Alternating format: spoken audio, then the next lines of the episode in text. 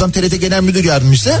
Bacanağı TRT'de işe giriyor. Kayınbiraderi işe giriyor. Onun eşi işe giriyor ama onun haberi yok. Ondan sonra ne yapıyorlar? Mesela kapısını çalıp şey mi yapıyorlar? Sürpriz! Biz de TRT'de başladık. Adana'da bir YouTuber arkadaşını direğe bantla bağlamış. Tokat atan 1 lira kafasında yumurta kıran 5 lira kazanır demiş. İstanbul Beyoğlu'ndan gelen bir haber var mesela. Beyoğlu'nda Filistinli turistin telefonunu çalan Tunuslu yakalandı. İşte Beyoğlu'nun geldiği durumu en güzel anlatan. Daiki'nin sunduğu Nihat'la muhabbet hafta içi her sabah saat 7'den 9'a Türkiye'nin en kafa radyosunda. Benzersiz tasarruf teknolojileriyle performansı ve tasarrufu yüksek Daikin yeni nesil akıllı kombi Nihat'la muhabbeti sunar.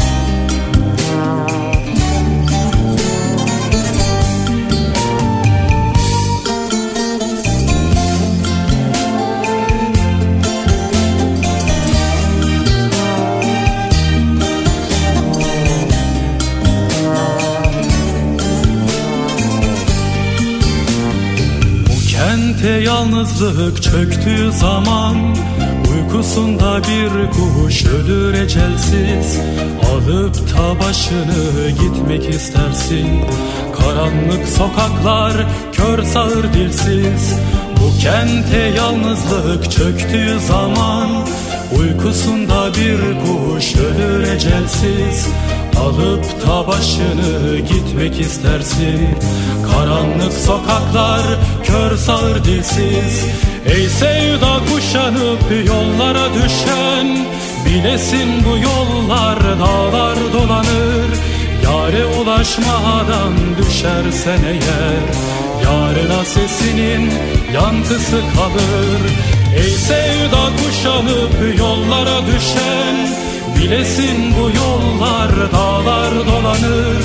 Yare ulaşmadan düşersen eğer Yarına sesinin yankısı kalır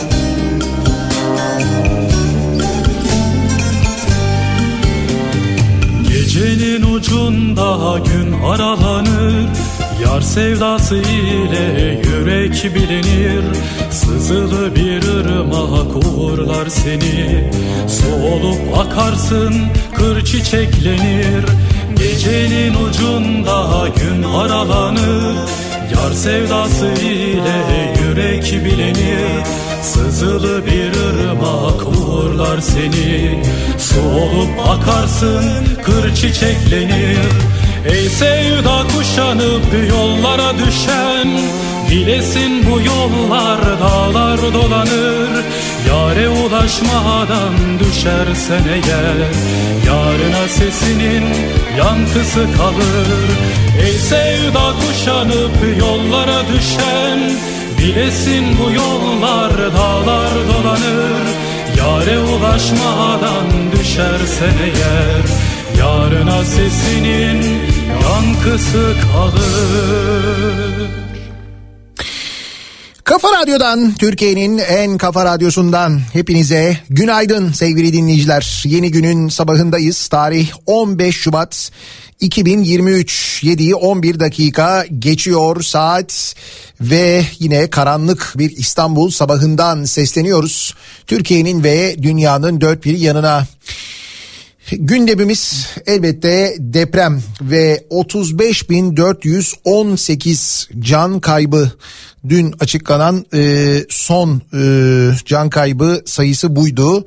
En son e, Cumhurbaşkanı'nın yaptığı açıklama sonrasında öğrendik 35.418 olarak güncellendi hayatını kaybedenlerin sayısı ve birçok e, deprem bölgesinde birçok kentte birçok ilçede artık arama kurtarma çalışmalarının e, bittiği ve e, enkaz kaldırma çalışmalarına ağır iş makineleriyle başlandığı görünüyor bölgeden gelen yayınlarda. 3 e, aşağı 5 yukarı artık e, özellikle bu GSM üzerinden haberleşme konusu halledilmiş gibi görülüyor ve Dolayısıyla birçok yerden de yayın yapılıyor aynı zamanda. E, gelen görüntüler artık e, enkaz kaldırma işinin başladığı yönünde. Tabii bu enkaz kaldırma işi beraberinde şöyle bir problemi de getiriyor. Enkaz altında yakınları bulunanlar e, sürekli oradalar bekliyorlar ve çok da dikkat etmek e, durumunda kalıyorlar ister istemez. E, işte e, cenazelerin çıkarılması sırasında bu iş makinalarının bir zarar vermemesi için bir de böyle bir çaba gösteriliyor. Nitekim bunun isyanını da e, aynı zamanda e, görüyoruz deprem zedelerde. Erzincan depreminin e, kay, kaybını da geçmiş vaziyetteyiz. En büyük deprem Cumhuriyet tarihi boyunca meydana gelmiş en şiddetli en büyük deprem Erzincan depremi. Ardından Maraş depremi, Kahramanmaraş depremi geliyor. Fakat can kaybı olarak şu anda geçmiş vaziyetteyiz. Neden bu kadar büyük bir can kaybı var? Aslında sorunun cevabı e, biraz da yaşadıklarımızda gizli e, uydu fotoğrafları üzerinden e, karşılaştırma yapılmış. Bunu aslında e, Google Earth üzerinden siz de yapabiliyorsunuz. Geçmişte çekilen uydu fotoğraflarıyla bugünü kıyaslayabiliyorsunuz. Geride bıraktığımız e, 20 sene içinde özellikle can kaybının çok yüksek olduğu kentlerde can kaybının yüksek olduğu bölgelere doğru ve zeminin daha kötü olduğu hatta fay hatlarının olduğu bölgelere doğru inanılmaz bir e, yapılaşma gerçekleşmiş. Şehirler, kentler bu taraflara doğru büyümüş. E, ben bu e, uydu fotoğraflarını paylaştım sosyal medya üzerinden siz de bakıp görebilirsiniz. Twitter'da e, var e, ve gerçekten de o taraflara doğru yani fay hatların üzerine doğru yani uzmanların e, şehirleşme yapılaşma buralarda olmamalı dedikleri yere doğru büyük bir büyüme olmuş. E sonra bu e, fay hatları üzerine zemini çok kötü olan yerler üzerine yapılan binalarla ilgili defalarca af çıkmış. Hal böyle olunca e, böyle bir can kaybı böyle büyük bir yıkım tabii kaçınılmaz oluyor. Şimdi biz e, depremle ilgili ve deprem gündemiyle ilgili neler var neler yok onlara bakacağız. Aktaracağım mümkün olduğunca ama bizi e, özellikle o bölgelerden dinliyorsanız e, deprem bölgesinden dinliyorsanız ya da deprem bölgesiyle ilgili bize aktarmak istediğiniz bir şey varsa e, WhatsApp hattımız üzerinden yazabilirsiniz. 0532 172 52 32 WhatsApp hattımızın numarası 0532 172 52 32 buradan e, yazabilirsiniz WhatsApp hattımız üzerinden ya da sosyal medya üzerinden de yazıp gönderebilirsiniz mesajlarınızı sevgili dinleyiciler. Ee, biz de bir yandan e, haberleri aktarmaya başlayalım. Ee, birçok da bir konu var, birçok haber var, birçok açıklama var yine ve maalesef bu açıklamaların içinde yine siyasetçilerin açıklamaları var. Siyasetçilerin e, sürekli birlik, beraberlik e, deyip yani cümleye böyle başlayıp sonunda yine böyle birilerine e, kin kusmalarını, yine birilerinden ya birilerini böyle hedef göstermelerini e, yaşıyoruz. Yani bu dönemde bile evet aynen öyle yaşıyoruz. Biz e, hesap sormalıyken e, yine siyasetçilerin kabahatli olanların üstelik bu işin yani sorumlusu olanların e, hesap sorduğunu görüyoruz. Yani gerçekten de inanılmaz bir durum. Yani şu durumda bile bunu yaşıyor muyuz dediğimiz şeyleri maalesef yaşıyoruz. Çünkü vakti zamanında bunları yaşarken ses çıkarmadığımız için benzerlerini yine bize yapıyorlar. Değişen hiçbir şey yok anlayacağınız. Ee, gazete Pencere ile başlayalım. Bakalım Gazete Pencere'nin manşetinde ne var? Dün konuştuğumuz mesele aslına bakarsanız e, kurtarma e, Türkiye'den ayrılan kurtarma ekiplerinin isyanları var. İspanyollar isyan etti gitti. Biz bunun parçası olmayacağız. Bugün e, gazete pencerede manşeti bu.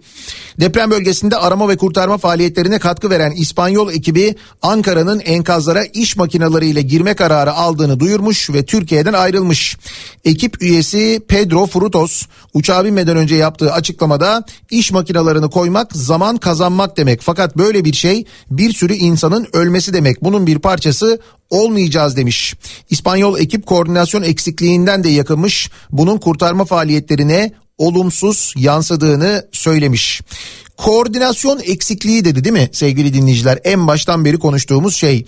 Şimdi o koordinasyon eksikliği ile ilgili çok kısa bir şey anlatayım ben size. Bakın koordinasyonun nasıl sağlandığını, hala şu anda ne durumda olduğunu yani birinci günden bugüne kadar nasıl bir koordinasyon yapıldığını hemen anlatayım ben size. Hatırlayınız depremin olduğu gece yani pazar gecesi pazartesi sabaha karşı deprem oldu. 4.17'de işte yayına girdim ben saat 7'de 7'yi zannediyorum böyle 20 geçe falan civarında e, Zonguldak Milletvekili Deniz Yavuz Yılmaz'ın mesajını okudum. Twitter'dan attığı mesajı okudum. Burada 600 madenci hazır. E, bu konuda çok tecrübeliler kurtarma arama kurtarma konusunda çok tecrübeliler hemen bölgeye sevkleri gerekiyor diye yazmıştı. Hatırlıyor musunuz? Nitekim Sonra Zonguldak'tan o bölgeden gelen madencilerin, Zonguldak'tan, Amasra'dan o taraftan gelen madencilerin neler yaptığını, kaç insanı kurtardığını hep beraber gördük değil mi? Sonra ne olduğunu dün e, katıldığı yayında Deniz Yavuz Yılmaz anlatıyor. Zannediyorum İsmail Küçükkaya'nın programına katılmıştı deprem bölgesinden. Diyor ki e, ben diyor bununla ilgili tweet attım. İşte benim bahsettiğim az önce okuduğum tweet. Sonra e, Zonguldak AFAD müdürünü aradım. Durumu anlattım. Dedi ki de, dedim ki hazır her şey. E, acilen Zonguldak Çaycuma Havalimanı'na e, uçak gerekiyor. Uçakla onları bölgeye sevk etmemiz işte Adana'ya sevk etmemiz gerekiyor.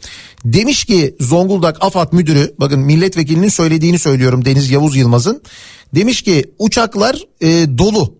Böyle söylemiş. Ben aynen birebir söylediğini aktarıyorum size. Uçaklar dolu. Ee, demiş ki neden e, dolu? Yani ne yapıyorsunuz? Ne ile dolu? Demiş ki battaniye taşıyoruz. Uçakla uçaklarla battaniye taşıyoruz. O yüzden uçaklar dolu demiş. Bunu söyleyen Zonguldak AFAD müdürü Zonguldak milletvekiline söylüyor. Sonra ne oluyor? Sonra e, otobüslerle böyle bir ya da iki otobüsle bir grup madenci deprem bölgesine gönderiliyor. Üç gün sonra 3 gün sonra diğer madenciler bölgeye askeri helikopterlerle götürüyor, götürülüyorlar. Bakın aradan 3 gün geçiyor hatta daha bile fazla olabilir. Ve o arada ka- kaybedilenleri düşünün siz. Yani depremden hemen sonra e, organize olunabilmiş, koordine edilebilmiş ki koordine etmek de ne kadar zor işte söylüyorum size. Yani AFAD müdürü, genel müdürü e, Türk Hava Yolları'nı arayacak. Türk Hava Yolları bir tane uçak tahsis edecek. O uçak Zonguldak'a gidecek. Yani bütün bu operasyonu yapmak kaç saat sürebilir yani? Zonguldak'tan alacak Adana'ya götürecek madencileri. Ve o madenciler hemen kurtarma çalışmalarına başlayacaklar. Diyin ki 5 saat sürecek, 6 saat sürecek, 7 saat sürecek bütün bu operasyon. Olsun 10 saat sürsün yani. Bunlar yapılmıyor. Peki sonra ne oluyor? Bakın koordinasyondan bahsediyorum size. Bunlar hani depremin oldu depremin olmasından hemen sonra yaşananlar. Sonra ne oluyor biliyor musunuz? Sonra şu oluyor sevgili dinleyiciler. Ee, arama kurtarma çalışmaları biten depremzedeler, e, özür dilerim, e, arama kurtarma çalışmaları biten madenciler memleketlerine dönecekler, değil mi? Memleketlerine dönemiyorlar. E, hava alanında 12 saat boyunca bekletiliyorlar sevgili dinleyiciler. 12 saat boyunca Adana Havalimanı'nda memleketlerine dönecek e, deprem e, kurtarma ekiplerini, madencileri bekletiyorlar. 12 saat boyunca Deniz Yavuz Yılmaz bununla ilgili de e, sonra mesaj atıyor, tweet atıyor. Bakın hatta en son attığı e, en son attığı mesajı da bulmaya çalışıyorum. 12 saattir diyor Kahramanmaraş Havalimanı'nda düzeltiyorum Kahramanmaraş Havalimanı'ymış Adana değilmiş. 12 saattir Kahramanmaraş Havalimanı'nda bekletilen madencilerimizin yanındayım. Organizasyon bozukluğunu düzeltmek için tartışmadığım yetkili kalmadı. An itibariyle son ekibimiz de yola çıkıyor. Türkiye sizinle gurur duyuyor diye yazmış. Bunu 6 saat önce yazmış. Gece 1'de yazmış bunu sevgili dinleyiciler. 12 saat boyunca o madencileri havaalanında bekletmişler. Daha e, ötesi var mı? Yani daha ne e, konuşabiliriz? Organizasyon bozukluğuyla ilgili. Devam edelim. E, Gazete Pencere'nin birinci sayfasında Dokuzuncu günde peş peşe mucize haberi var. Tabi artık e, enkazdan e, kurtarılanlar e, bu dokuzuncu gün üstünden dokuz gün geçtikten sonra kurtarılanlar var hala çok şükür ki depremden kurtulan binlerce kişi enkaz başlarında ya yakınlarından iyi bir haber almak ya da cenazelerinin çıkarılmasını sağlamak için bekliyor. Dün o bekleyiş birçok noktada sevinçle sonlandı. Depremin dokuzuncu gününde Adıyaman, Kahramanmaraş ve Hatay'dan mucize kurtuluş haberleri de gelmiş aynı zamanda. Ve sağlık çalışanının feryadı dün izlediniz mi bilmiyorum. Habertürk televizyonu canlı yayınında e, Adıyaman'daki son durumu anlatırken muhabir bir sağlık çalışanı yaşadıklarına isyan etmiş. Bu sefer Habertürk e, kesmemiş yayını bu arada. Adıyaman'ın 3 gün boyunca kaderine terk edildiğini ve yalnız bırakıldığını söyleyen sağlık çalışanı yolda yürürken enkaz altındaki insanların sesini duyduklarını ancak hiçbir şey yapamadıkları için kulaklarını kapatmak zorunda kaldıklarını söylemiş. Ekrandan feryat eden sağlık çalışanı gelsin Cumhurbaşkanı buraya bakalım yüzü yetiyor mu demiş. Adıyaman'da e, gerçekten de bu Adıyaman'da yaşanan depremi yaşayanlardan ben de aynı şeyleri dinledim. Diyorlar ki iki gün boyunca burada devletin D'si yoktu diyorlar. E, öyle isyan ediyorlar. Bunu söyleyenler üstelik böyle e, epey de hani e, işte hükümete yakın isimler o bölgede ama insanlar bir yerden sonra isyan ediyorlar. Eee Bakalım Devlet Bahçeli'nin açıklamaları bunları daha konuşuruz tabii ama Ahbap ve Babala TV'yi hedef alan MHP e, lideri e, onun açıklamaları var. Yani gerçekten de ya hakikaten anlaşılır şey değil. Yani e, hiçbir mantıkla açıklayamıyorsunuz bunu. Hiçbir mantık, hiçbir ideoloji, hiçbir görüş hiçbir insani düşünce şu açıklamaları bu dönemde bir yere koyamıyor gerçekten de. Birazdan detaylarına bakarız ama Ali Babacan'ın konuyla ilgili bir açıklaması var. MHP liderini oturduğu yerden ahkam kesmekle suçlamış. Babacan Bahçeli'nin Osmaniye'deki konutunun Osmaniye'de kocaman bir konutu var bu arada Devlet Bahçeli'nin. Yıkılmamış duruyordu aynı zamanda. Karşısındaki binalar o bulunduğu caddedeki binaların birçoğu yıkılmış. Diyor ki o konutla ilgili Bahç e, Bahçeli'nin Osmaniye'deki konutunun tuvaletinin bile depremzedelere açılmadığını söylemiş. Yani bırakın konutu açmak, bırakın konutun mesela bahçesini açmak, e, tuvaletini bile kullandırmamışlar depremzedelere Osmaniye'de. Erdoğan ve çevresinden depremzedelere 136,5 milyon lira haberi var. Cumhurbaşkanı kabine toplantısının ardından kendisinin, kabine üyelerinin, kabinedeki iş insanı bakanların ve toplantıya katılan bürokratların depremzedelere 136 milyon lira yardım yapacağını duyurmuş. Erdoğan İş insanı bakanların kimliklerine ilişkin bir açıklama yapmamış. Toplantıya katılıp bağış yapan bürokratların kimler olduğuna ilişkin detaya da girilmemiş aynı zamanda. Kimmiş bu 136,5 milyon lira bağışı yapan onun detayı e, verilmemiş. Ve dün Bülent Arınç'ın açıklamasıyla başlayan e, seçim ertelensin tartışması. Eee şöyle bir e, durum var. Tabi muhalefetin e, verdiği tepki var. CHP Genel Başkanı'na göre e, AKP'lilerin seçimi erteleme talebinin ardında seçimden kaçma iradesi var. Savaş olmadığına göre seçim ertelenemez demiş CHP lideri. Darbe girişimini, orman yangınlarını, salgın sürecini hatırlatmış. Sana verecek bir yıl değil bir günümüz bile yok. Bir beceriksizliğe daha katlanamayız. Seçimden korkma ya da kork. Seçim zamanında yapılacak demiş. Ee, kendisi de bir depremzede olan anayasa profesörü Şule Özsoy Boyunsuz. Savaş hali olmadan YSK kararı ile seçimlerin ötelenmesinin bir darbe olacağını söylemiş. Profesör Boyunsuz seçime dört buçuk ay var. Seçimi bu pazar yapmıyoruz ki demiş. YSK'nın seçmen kütüklerine ilişkin çalışma yapmak için yeterli zamanı olduğunu söylemiş. Ki YSK'nın işi zaten bu başka bir işi yok. Boyunsuz ülkenin 1919'da işgale direnirken bile seçim yaptığını hatırlatmış. Bravo. Savaş varken bile seçim yapmış bir ülke bu ülke. Değil ki e, şu anda anayasada diyor ki sadece savaş halinde ertelenir. Bu durumda ertelenmesinin gerçekten kanuni hiçbir karşılığı yok. Eee Naci Görür'ün açıklamaları var. Şimdi dün Bakanlar Kurulu toplantısı sonrasında Cumhurbaşkanı açıklama yaparken hızla inşaata başlanacağını e, söyledi. Deprem bölgelerinde hemen dedi konut inşaatına başlayacağız. Bir yılda şu kadar konutu yapacağız. Şurada şu kadar konutu yapacağız falan. Şimdi dedi, diyor ki bilim insanları da e, ilk açıklamayı yapan Naci Görür oldu. Dedi ki inşallah bu sefer sesimi yetkilileri duyurabilirim dedi. Ben Cumhurbaşkanı'nın açıklamalarından bu e, sesi pek duyacaklarını duysalar bile ciddiye alacaklarını sanmıyorum ama...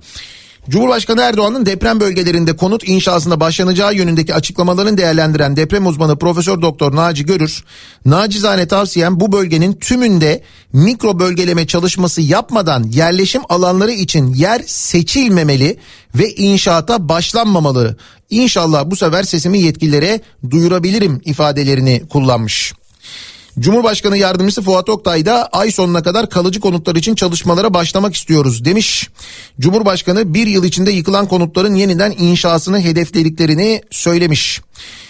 E, fakat Naci Görür de demiş ki yapmayın etmeyin hemen böyle haldır haldır inşaata başlamayın demiş. Naci Görür Kahramanmaraş'ta meydana gelen büyük depremden önce bölgeye yaptığı uyarılarla gündeme gelmişti sık sık. Buradan çok konuşmuştuk hatırlayacaksınız. Adam resmen kendini parçaladı.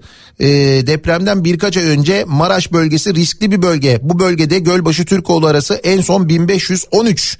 Doğu fay hattında 1822 Amanos fayı 1520 521'de kırılmış. Buralarda tarihte çok büyük depremler var. Bu deprem ve bu depremlerin tekerrür boyu periyodu dolmak üzere diyerek tehlikeye dikkat çekmiş.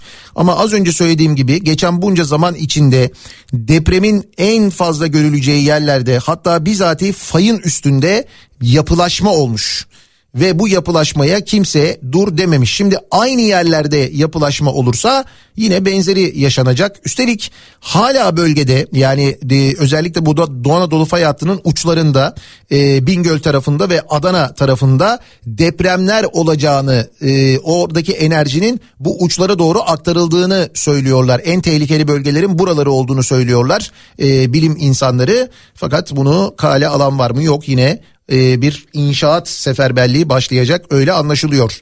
Peki inşaat seferberliği başlayacak da ne olacak? Bakın Diyarbakır'da depremde çöken binadan mesela numune alınmış sevgili dinleyiciler ve ilk sonuçlar belli olmuş. Kahramanmaraş merkezi depremlerden etkilenen Diyarbakır'da yürütülen soruşturma kapsamında çöken binalardan numune alınmasına başlanmış. Depremde çöken Yoldaş Apartmanı'ndan alınan numunelerle ilgili olarak Fırat Üniversitesi Mühendislik Fakültesi İnşaat Bölümünden doktor öğretim üyesi Sedat Savaş çamurlu malzeme elenmeden dere yatağından getirilmiş. E, çimento miktarı çok düşük. Burada doğru dürüst kolon kiriş kalmamış. 2-3 tane sağlam olanı zorla bulduk demiş. Öğretim üyesi Doktor Sedat Savaş depremin ardından rektörlük tarafından hasar tespiti için görevlendirdiklerini belirterek şunları söylemiş. Biz 8, 8 ekip olarak her ekipte bir öğretim üyesi ve asistanlarla birlikte deprem olan yerlere gidiyoruz. Ben de Diyarbakır'a gittim. Orada 6 bina vardı. Delilleri toplayıp burada laboratuvarda gerekli deneyleri yaptıktan sonra projesi olan yapıları bulduğumuz deney sonucuyla analiz edeceğiz. Projesi olmayan yapılarda ise malzeme sonuçlarına göre yorumlarımızı yapıp deney sonuçlarını adli birimlere rapor olarak düzenleyip veriyoruz. Yoldaş apartmanının projesi yok. 10 katlı bina. Buradan numune alırken 4-5 kere zorla aldık. İçerisinde çamur var. Tahminimce 90'larda yapılmış bir bina ama yüksek katlı yapılmış. Deprem bölgesinde bu kadarına müsaade edilmez. Hem de çamurlu malzeme elenmeden dere yatağından getirilmiş. Çimento miktarı çok düşük. Çevre şehircilikten e, arkadaşa deneylerin bir tanesini yaptırdık. Basınç mukavemeti 3-4 megapascal çıktı. Şu anki deprem yönetmeliğinde 35 megapascal istiyor demiş. Yani basınç mukavemeti e, dayanımı 35 olması gereken yerde 3-4 çıkmış. Çok kötü şartlarda dökülmüş betonlar ama bunlar projesiz yapılar. Bağlarda bu tip bina çok fazladır. Çoğu insan da bu binalarda yaşıyor. Bunlara önlem alınması lazım. Burada doğru dürüst kolon kiriş kalmamış. Zor bulduk sağlam kalanları. Deprem bölgesindeyiz. Bunu kabullenmişiz. Ona göre vatandaşlar aldığı, alacağı ve oturduğu evin raporunu alsın demiş. Var mı oturduğunuz evin raporu birinizde sevgili dinleyiciler? Hangi şehirde yaşıyorsanız yaşayın. Kuvvetle muhtemel yine deprem bölgelerinden bir tanesinde yaşıyorsunuz şu anda beni dinlerken. Var mı acaba oturduğunuz evin belki yakınlarda satın aldığınız evin e, ya da kirada olduğunuz evin falan böyle bir raporu. Mesela kiralarken bunu gördünüz mü? Satın alırken bunu gördünüz mü? Sordunuz mu? Siz e, örneğin satın aldığınız inşaat şirketine sorduğunuzda size tabii ki e, zaten e, sürekli kontrol ediliyor. Biz deprem yönetmenine uygun yapıyoruz. Şöyle böyle mi? dediler. Yoksa size bununla ilgili belgeleri gösterdiler mi mesela?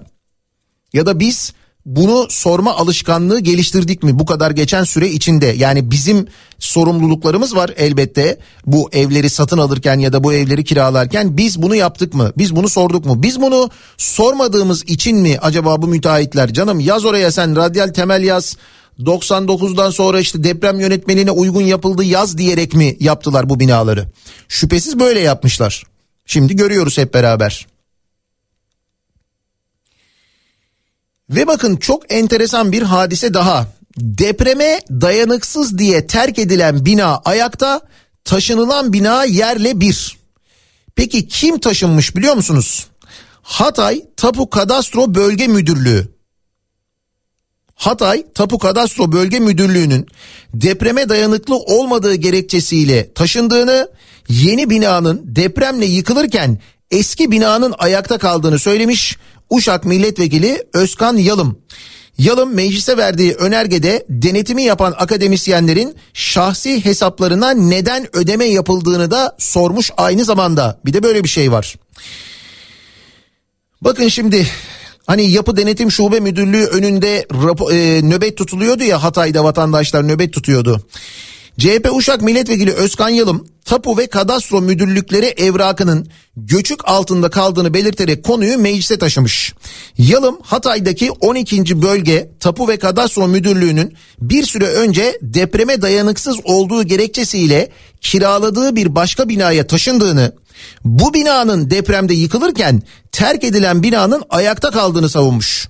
Kurumun internet sitesinde ise 2021 yılı Kasım ayında bölge müdürlüğü binasının güçlendirme çalışmaları nedeniyle Ürgenpaşa mahallesindeki bir adrese taşındığı buradan hizmet verileceği bilgisi yer almış. Yani gerçekten de taşınmış ve taşındığı bina yıkılmış. Yalım e, önergenin gerekçesinde Türkiye'de tapu ve kadastro evraklarının nasıl muhafaza edildiğine dair de bilgi vermiş. 1995 yılına kadar 3 nüsa olarak hazırlanan genel müdürlük, sicil müdürlüğü ve kentlerdeki tapu kadastro müdürlüklerinde muhafaza edilen evrakların uygulama değişikliğiyle sadece bölge müdürlüklerinde tutulduğunu kaydetmiş. Hatay'da bölge müdürlüğü binasının yıkılmasıyla evrakların kaybolma tehlikesiyle karşı karşıya kalındığını söyleyen Yalım, belgeler kaybolursa hukuki sorunlar ortaya çıkar. Bu nedenle enkaz korunmalı, uzman ekipler evrakları özenle çıkarmalıdır ifadelerini kullanmış. Hatay'da bölge müdürlüğü enkazında incelemelerde bulunan Yalım Burada konuşulan iddiaları da gündeme getirmiş. Bölge müdürlüğü tarafından kiralanan 6 katlı binaya depremsellik testi yapılmadığı iddialarını hatırlatmış. Boşaltılan binanın depremde ayakta kaldığını belirterek boşaltılan bölge müdürlüğü binasının depremde yıkılmaması, kiralanan binanın ise depremde yıkılması oldukça manidardır demiş. Hatay Bölge Müdürlüğü'nde muhafaza edilen kadastro ve tapu arşivi bu binanın enkazı altında kalmıştır. Konya Teknik Üniversitesi tarafından çürük raporu verilen binanın arazisinin çok değerli olması şüphe uyandırmaktadır. Ayrıca raporlama ücretlerinin üniversitenin hesaplarına değil raporu düzenleyen hocaların şahsi hesaplarına ödendiği iddia edilmektedir ifadelerini kullanmış. Yani deniyor ki sağlam olan tapu kadastro binası boşaltılıyor. Onun yerine başka bir bina yapılacak. Ee, yeni taşınılan bina yıkılıyor. Bütün evraklar bunun altında kalıyor. Hatay'da bunlar yaşanmış sevgili dinleyiciler. Depremden önce. Ee, yedi buçuğu geçtik. Ee, bir ara verelim. Bir nefes arası hemen ardından yeniden buradayız.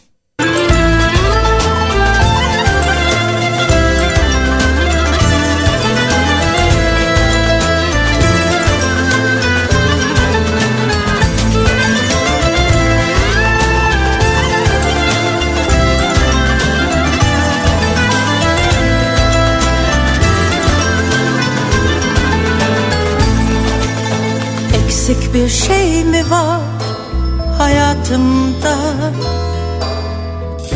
Gözlerim neden sık sık dalıyor? Eksik bir şey mi var hayatımda? Gökyüzü bazen ciğerime doluyor.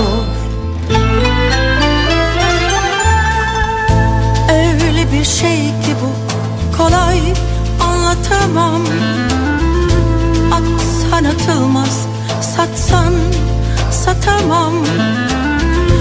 Eksik bir şey var anlayamam. Bak çayım sigaram her şeyim tamam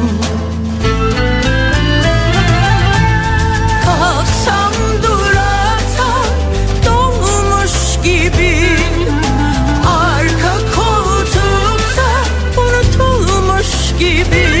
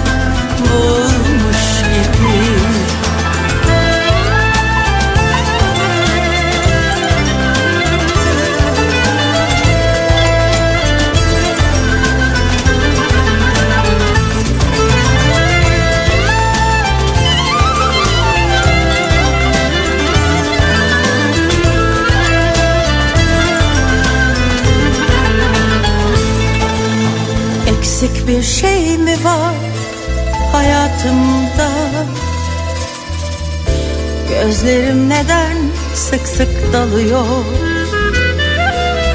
Eksik bir şey mi var hayatımda?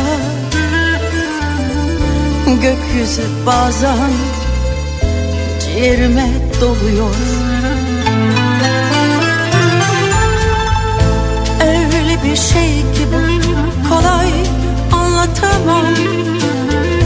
Atsan atılmaz satsan satamam Eksik bir şey var anlayamam. Bak çayım sigaram her şeyim tamam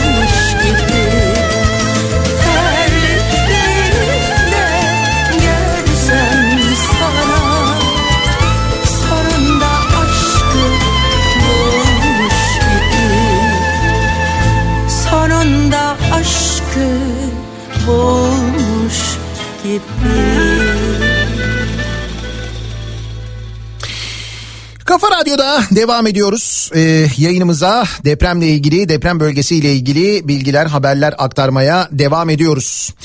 Şimdi İstanbul'da bizi dinleyenler tabii İstanbul'da günlerdir elbette sadece deprem konuşuluyor. İstanbul'da da deprem konuşuluyor. İstanbul bir de beklenen Marmara e, depreminin de aynı zamanda hani Marmara depremiyle ilgili de doğal olarak bir e, tedirginlik bir korku oluşmuş vaziyette e, ve e, işte herkes merak ediyor o fotoğraflara bakarak ya da İstanbul'un bir yerinden bir yerine giderken e, o mahallelere sıkışık tepişik yapılan evlere bakarak bir deprem olsa buraya nasıl yardım ulaştırılacak ne yapılacak diye herkes birbirine soruyor. Ee, ve uzmanlar da uyarıyorlar. Senelerden beri uyarıyorlar. 99'dan beri üzerinden bu kadar zaman geçmiş. Deprem toplanma alanlarını konuşuyorduk bir dönem hatırlayınız sevgili dinleyiciler. 99 depremi sonrasında belirlenen e, o toplanma alanlarının afet alanlarının nasıl tek tek imara açıldığını konuşmuştuk. Yine bir deprem olmuştu. O depremin sonrasında İstanbul'u etkileyen bir deprem olmuştu. O zaman konuşmuştuk. Şimdi farkındaysanız İstanbul sallanmadığı için bu depremde bu kadar detaylı konuşulmuyor. Yani e, o zaman daha fazla konuşulmuştu hissedildiği için şimdi hissedilmediği için konuşulmuyor. Halbuki çok acil hemen yarın bir seferberlik başlatılması gerekiyor İstanbul'da ve Marmara bölgesinde. Çünkü burada da yaşanacak bir deprem var biliyoruz. Buradaki depremde benzer bir yıkım yaşandığında yaşanacak can kayıpları var en başta bir kere bunun önlenmesi lazım. Bunun yanında e, burada böyle bir deprem olduğunda ve yıkıldığında e, dünya yani Türkiye ekonomisinin nasıl etkileneceğinden hep bahsediliyor. Hani Türkiye'nin tamamının nasıl etkileneceğinden bahsediliyor. Bununla ilgili önlemler alınması gerektiğinden bahsediliyor. Dediğim gibi yarın bir seferberlik başlatmak gerekiyor ama hala bir hareket yok. Ee, biz devam ediyoruz haberlere bakmaya. Dün Fatih Altaylı yazmış sevgili dinleyiciler. Depremin nasıl olacağı, nerede olacağı hepsi yazılmış. Jeoloji Odası bu raporu Maraş Belediyesi'ne sunmuş. Belediye başkanı ben buna inanmıyorum demiş. Yani Kahramanmaraş'ın belediye başkanına e, bir rapor hazırlanmış denmiş ki deprem geliyor şu büyüklükte olacak böyle bir kayıp olacak bu kadar insan hayatını kaybedecek şu önlemler alınması lazım. Belediye başkanı demiş ki ben buna inanmıyorum. Şimdi hayatını kaybedenlerin sayısına inanıyor mu acaba diye sormuş Fatih Altaylı. Kahramanmaraş Belediye Başkanı'nı gördük mü bu arada? Ee, hiç görmedik değil mi?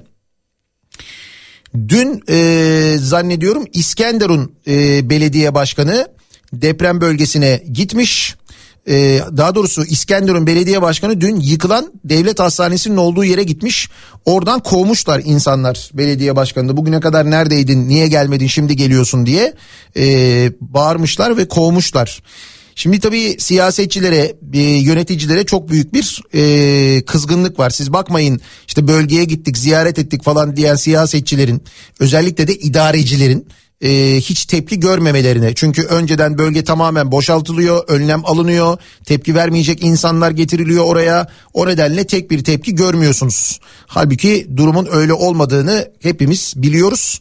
Özellikle deprem bölgesinde e, yaşayanlardan gelen mesajlardan da çok net bir şekilde biliyoruz. Japon uzman imar affını anlayamadı haberi var. Japon uzman Yoshinori Moriaki bina maliyetini yüzde iki buçuk arttıran sismik izolatörler kullanıldığında depremdeki yıkımın önüne geçileceğini söylemiş. İmar barışını anlayamadığını belirten deprem uzmanı af dediğiniz Japonya'da sadece hapishanelerde olur diyerek şaşkınlığını anlatmış. Ee, Ekonomi gazetesinden Hüseyin Gökçe'ye konuşan Japon uzman Moriwaki e, bina maliyetini sadece yüzde iki buçuk arttıran kauçuk tabanlı deprem izolatörü kullanılan binaların depremlerde yıkılma olasılığının çok güç olduğunu aktarmış. Denetimin oturduktan sonra değil iskan verilmeden yapılması gerektiğini söyleyen Moriaki Japonya'da yapı denetim sistemi yok ama bina ruhsat oranı yüzde yüzdür. Yani ruhsatsız denetlenmemiş binanın içine oturulması mümkün değil demiş. Türkiye'de sürekli gündeme gelen imar affının çok kötü bir şey olduğunu söyleyen Moriaki demiş ki Japonya'da imar affı, imar barışı diye bir şey yok. Af dediğiniz Japonya'da sadece hapishanelerde olur. O da mahkum kendisini düzelttiyse yapılır. Binada bir şey düzeltmeden kaçak bina için para ödeyip imar ruhsat alabiliyorsunuz. Özellikle İzmir depreminde yıkılan binaların çoğunun imar affından yararlandığını görüyoruz demiş. Depremlerde insanların bu yüzden ölmesine rağmen af yapılmasını anlayamadığını söyleyen Moriaki adeta insanların hayatı para ile değiştiriliyor. Ben bir insan olarak imar affına karşı çıkıyorum. Paraya ihtiyaç olduğu için çıkarıldığı söyleniyor ama öbür yandan insan hayatı çalınıyor demiş. Yapı denetim sisteminde de sıkıntı olduğunu söyleyen e, Moriaki sade, bazen sadece imza atıldığını, denetim yapılmadığını, içinde konulan demir ve betona bakılmadığını belirtmiş. Hatay fayının henüz kırılmadığı uyarısında da bulunan Moriaki az önce söylemiştik işte Hatay ve devamında Doğu Akdeniz'de Kıbrıs'a kadar uzanan bir hat var. Zamanı söyleyemeyiz ama bu hatta bir deprem öngörüyorum demiş. Aynı şekilde Bingöl fayının da kırılmadığını vurgulayan Japon deprem uzmanı Marmara bölgesi içinse yine zaman belirtemeyeceğini ama %70 ihtimalle 7 ila 7,5 şiddetinde bir deprem öngörüldüğünü aktarmış. Şimdi bu Japon uzmanın anlayamadığını yani ben bu mantığı anlamıyorum. Para e, için insanların hayatını veriyorsunuz dediği yani aslında temelinde o yapılıyor. Bir çürük bina var, bir yapımında yanlışlar yapılmış bina var. Siz götürüyorsunuz, para veriyorsunuz devlete. Devlet de tamam diyor. Al diyor buranın e, yapımını, ruhsatını sana verdim, e, iskanını verdim. Ama diyor bir şey olursa sorumluluğu sende diyor devlet. Bir de böyle bir şey var o e, imar barışı maddesinde, en son çıkarılan imar barışında. Peki bu imar barışını niye yaptılar? Para için yaptılar. Vatandaş rahat etsin, gülsün, evinde rahat rahat otursun falan o Hasan Kaçan'ın söylediği şey için yapmadılar. Para için yaptılar. Ne kadar para toplandı imar affıyla en son? 25 milyar 551 milyon toplanmış sevgili dinleyiciler. Şimdi herkes aynı soruyu soruyor. Söyleyin bakalım paralar nerede? Ruhsata aykırı yapılan binalara yapı kayıt izninin verilmesi e, olarak bilinen imar affı için Slot Media isimli Instagram hesabı affın röntgenini çekmiş. Merkez üssü Kahramanmaraş olan iki büyük depremde ve bu deprem bölgesinde toplam yapı kayıt belgesi sayısı 3 milyon 152 bin 94 belge olarak kayıtlara geçerken imar affından elde edilen toplam gelirse dudak uçuklatmış 25 milyar 551 milyon lira. Ee, depremde toplam yapı kayıt belgesi deprem bölgesinde 294.166. Kahramanmaraş ve çevresindeki illerde imar affından elde edilen toplam gelirse 1 milyar 632 milyon lira olarak kayıtlara geçmiş. Öte yandan 4 Mayıs 2018 tarihinde dönemin Çevre ve Şehircilik Bakanı Mehmet Özhaseki açıkladıkları imar barışına ilişkin bu bir af değil bir barış nihayetinde burada vatandaş devletiyle helalleşiyor, rızalaşıyor ve barışıyor e, demiş. İmar barışına ilişkin bir soru üzerine ÖSASEK'i gündeme gelen ve herkesin yakından takip ettiği olayı bir senedir çalıştıklarını söylemiş. Bir sene boyunca Türkiye'de ne kadar imarda aykırılık varsa hepsini tespit ettiklerini ve 10 civarında sorun yazdıklarını ifade ederek bunlardan ikisinin mülkiyetten kaynaklı diğerlerinin imarla ilgili olduğunu söylemiş ya zamanında ruhsatını alamamış ya ruhsatını almış iskanını alamamış veyahut bütün bunları aldığı halde ufak tefek zaman içinde ihtiyaç doğmuş diyen ÖSASEK'i bunların konutlar gibi iş yerleri ve fabrikalar içinde geçerli olduğunu anlatmış. Peki neden mesela buralar e, bu işte zaman içinde e, alamamış iskan alamamış, ruhsat alamamış. Mesela birileri gelmiş, denetlemiş devletten ve denmiş ki burada eksik var, burada malzeme kötü, burada şu var, burada kaçak var. İşte bu binanın statiği bozulmuş. Bu nedenle biz buraya vermiyoruz ruhsat denmiş. Sonra sonra imar barışı çıkmış. Parayı ödemişler. O yıkılır burası denilerek mesela e, bir depremde burası dayanıksız denilerek e, tekniğe uygun yapılmadı denilerek ruhsat verilmeyen binaya çat diye ruhsat verilmiş. Sonra verirken de denmiş ki olası bir durumda sorumlusu yapandır denmiş. Böyle çıkılmış işin içinden. Sonuç para. Para için yapılmış bu yani. Para nerede? Bina nerede? Bina yok. Bina yıkılmış. Para nerede diye soruyorsunuz şimdi. Parayı sorduğun zaman da şey diyorlar. Ya diyorlar ki işte e, yol yaptık, onu yaptık, bunu yaptık. Ki o yollar da işte yıkıldı, onları da gördük ayrı.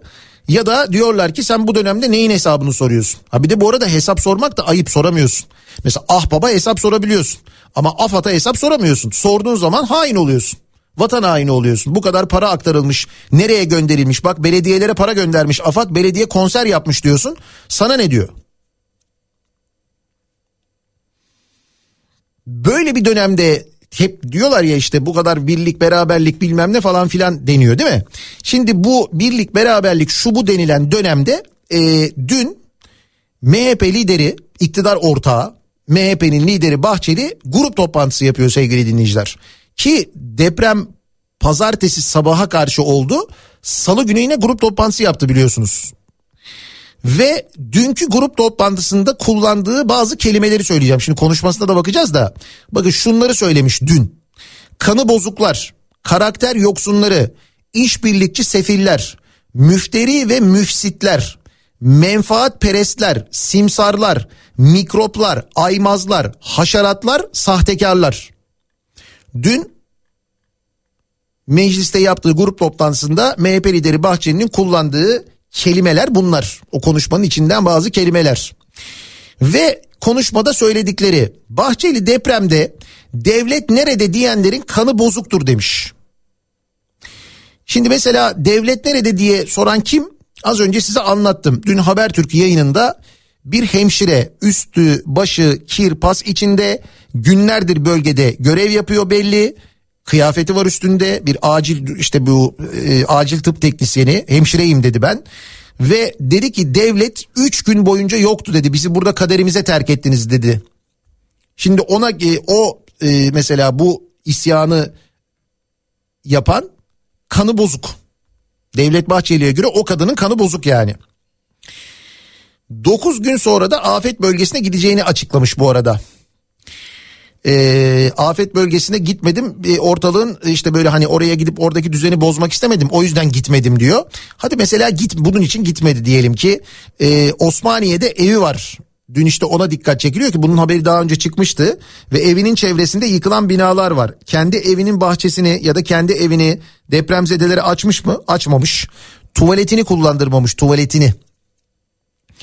Ve diyor ki Devlet Bahçeli deprem bölgesinde yardım kampanyası yapan ve kurtarma çalışmalarını sosyal medyadan organize eden ahbap ve babala oluşumlarına tepki gösteren Bahçeli bak deprem bölgesine gitmeyen salı günü e, grup toplantısı yapan depremden hemen sonra bir hafta sonra salı yine grup toplantısı yapan ona buna kanı bozuk bilmem ne falan filan diyen Devlet Bahçeli depremin olduğu andan beri neredeyse e, deprem bölgesinde olan arada bir ara İstanbul'a geldi sonra tekrar gitti. E, Haluk Levent için mesela Ahbap için belki de şu depremde en organize çalışan oluşum için neler söylüyor? Dünyanın neresinde olsun bu çaptaki doğal afetle ve yıkıcı etkileriyle başa çıkmak kolay değil. Şimdi bunu farkındaysanız pompalıyorlar. Günlerdir onu söylüyorum size. İşte uzmanlar şöyle dedi uzmanlar uzmanların öyle demediğini uzmanların söylediği sözlerinin çarpıtıldığını Anadolu Ajansı'nın bizzat bu dezenformasyonu yaptığını burada anlatıyoruz değil mi? Günlerdir söylüyoruz. Şimdi konuyu şeye getirecekler. O kadar büyüktü ki buna zaten müdahale etmek mümkün değildi. Bu dünyadaki en büyük depremdi. Daha böyle işte görülmedi falan. Sürekli bunun üzerine gidiliyor. Farkındaysanız işte iktidarın e, ortağı da benzer şeyler söylüyor. Devletin ve hükümetin hakkını teslim etmek lazımdır devleti bir kenara itip ahbap çavuş ilişkisi içinde yardım toplanması bizim nazarımızda yanlıştır. Burada ahbap çavuş derken onu kast, ahbabı kastediyor. Devletin yetişemediği ne vardır da ahbapçılar ve babacılar, babalacılar akbaba gibi kanat çırpmaktadır. Ahbaba ve babalaya akbaba diyor. Şimdi aynı şeye geliyor. Ben ilk günler yayın yaparken hani sen bundan nemalanıyorsun demişti ya bana birisi bir tane bir şey. Ee, nemalanıyorsun sen bundan falan demişti. Ben de sormuştum mesela nasıl nemalanıyorum ben bundan şimdi? Mesela bundan Haluk Levent nasıl nemalanıyor olabilir acaba ya da Ahbap nasıl nemalanıyor olabilir acaba? Ne kazancı var bundan? Ne oluyor? Reklam mı geliyor? Daha çok mu konsere çıkacak? Ne yapacak Haluk Levent yani? Konser mi veriyor bu arada? Ne oluyor? Ne para kazanıyor? Bir şey mi kazanıyor? Ne oluyor? Bu adam ben tanıdığım tanıyalı şu 30 senedir bu işi yapıyorum. Bundan 30 sene önce de radyoculuğa başladığım zaman da e, Haluk Levent'in e, e, lösemi hastası çocukları için konser verdiğini bilirim. Hastanede onları ziyaret ettiğini bilirim. Yani bu yeni yaptığı bir şey değil. Geçmişte de böyleydi. Hep böyleydi yani. Şimdi çok daha büyük bir organizasyon haline geldi. Sosyal medya etkisiyle birlikte tabii ki. Ve gayet de güzel yürütüyor bunu. Nedir bu ya?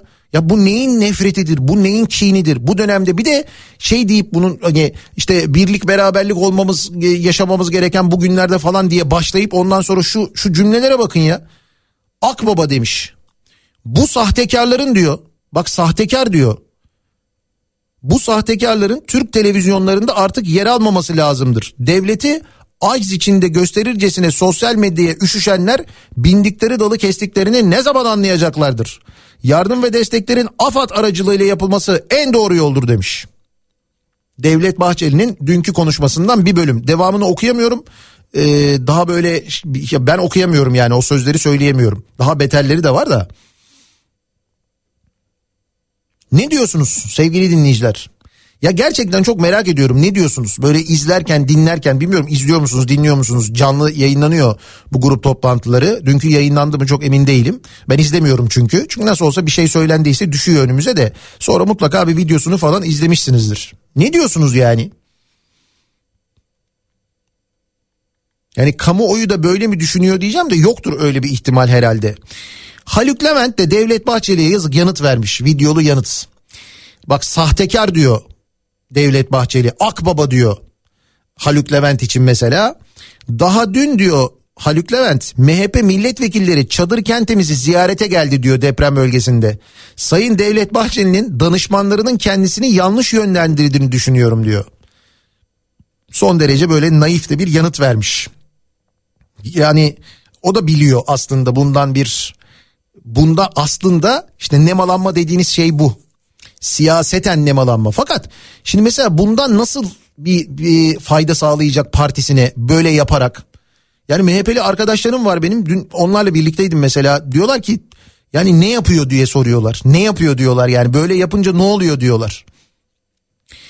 Bir de bakın ee, MHP'li Varlı'nın yani MHP'nin e, bir milletvekilinin e, kızı Ahbap'ın Ankara il başkanıymış aynı zamanda. Ya adamın dünyadan haberi yok. Zaten yabancı böyle şeylere de hani e, insanların bu şekilde yardımlaşmasına, insanların bu şekilde art niyetsiz bir menfaat beklemeden böyle çalışmalar yapması tuhaf geliyor tabii. inanamıyor herhalde öyle düşünüyor.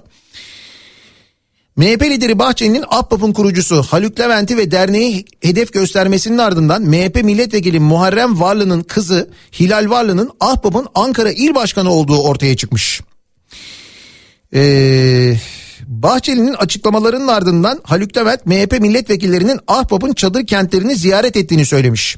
Bunun üzerine MHP Adana milletvekili Muharrem Varlı'nın kızı Hilal Varlı Şen'in şu an Ahbap'ın Ankara il başkanı olduğu anlaşılmış. Ahbap Ankara'nın Twitter hesabında da zaten Hilal Varlı takip ediliyormuş falan filan. E olur tabii bu gayet normal. E, yaptığı hanımefendinin çok doğru bir şey ve iyi bir şey çok güzel bir şey yapıyor. Güzel olan bu iyi olan bu diğeri değil. Şimdi bu gece e, bir ortak yayın gerçekleştirilecek sevgili dinleyiciler. Bütün televizyon kanallarında, bütün radyo kanallarında. Bu e, yayına katılmak e, zorunlu değil ama zorunlu gibi öyle söyleyeyim ben size. Bir ortak yayın yapılacak bütün radyolardan bütün televizyonlardan saat 8'de başlayacak. Biz de bu televizyondan gerçekleşecek yayını bütün radyolar canlı olarak yayınlayacağız.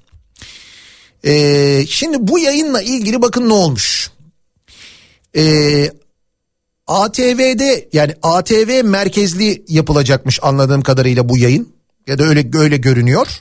Fakat ATV Kenan İmirzalıoğlu ve Oktay Kaynarca'nın bu yayınlara katılmamasını istemiş. Şimdi ATV'nin ekran yüzleri değil mi bu isimler? Bir tanesi Ee, işte bir dizide oynuyor. En çok izlenen dizide oynuyor Oktay Kaynarca. E, dizilerden birinde. Ee, Kenan İmirzalıoğlu e, şeyi sunuyor. Kim milyoner olmak isteri sunuyor. Ekran yüzleri yani. Popüler insanlar aynı zamanda yardım toplanacak. Normal koşullarda onların da orada olması gerekir değil mi? Hayır demiş ki ATV siz demiş bu yayına katılmayacaksınız demiş. Katılmayın demiş. Sebep ne biliyor musunuz? Ee, Ahbap Derneği'ne destek verdiler ya. Ahbap'a destek verdiler ya. Bu yüzden Kenan İmirzalıoğlu ve Oktay Kaynarca ortak yayında olmayacakmış. ATV böyle olmasını istemiş. İzlerken bilin diye söylüyorum ATV'yi de mesela. Ve bunun üzerine Haluk Levent yine çok üzülmüş. Demiş ki benim yüzümden oldu çok üzgünüm. Bir kez devlet nerede cümlesi kurmadılar. Kenan İmirzalıoğlu ve Oktay Kaynarca için söylüyor. Yardım toplamak değil yardım dağıtmak için Ahbap'ta oldular. Geçen yıl bu arada yardım kampanyasında ben de AFAD'a bağış yapmıştım. İzin verin yarın televizyonda AFAD için bütün sanatçılarla e, biz de para toplayalım demiş. Yani izin verin biz de orada çalışalım gelelim AFAD için para toplayalım demiş. Peki ne oldu da eskiden böyle tukaka olmayan ahbap sizce bu depremden sonra böyle tukaka oldu? Ne oldu? Eskiden işte böyleydi mesela. Eskiden Haluk Levent çağrılıyordu. AFAD'la birlikte işler yapılıyordu falan filan. Ne oldu? Çünkü ahbap öyle bir şey AFAD öyle bir e, çöktü ki öyle bir beter etti ki işi.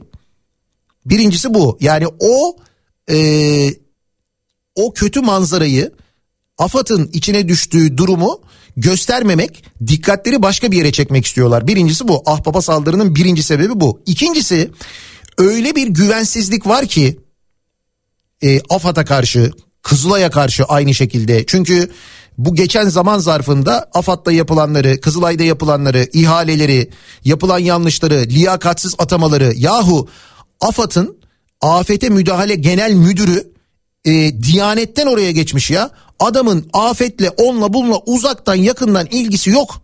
Yani şu deprem olayında deprem felaketinde en fazla görmemiz gereken insan. Adam hiç ortada yok çünkü konuyla hiç alakası yok.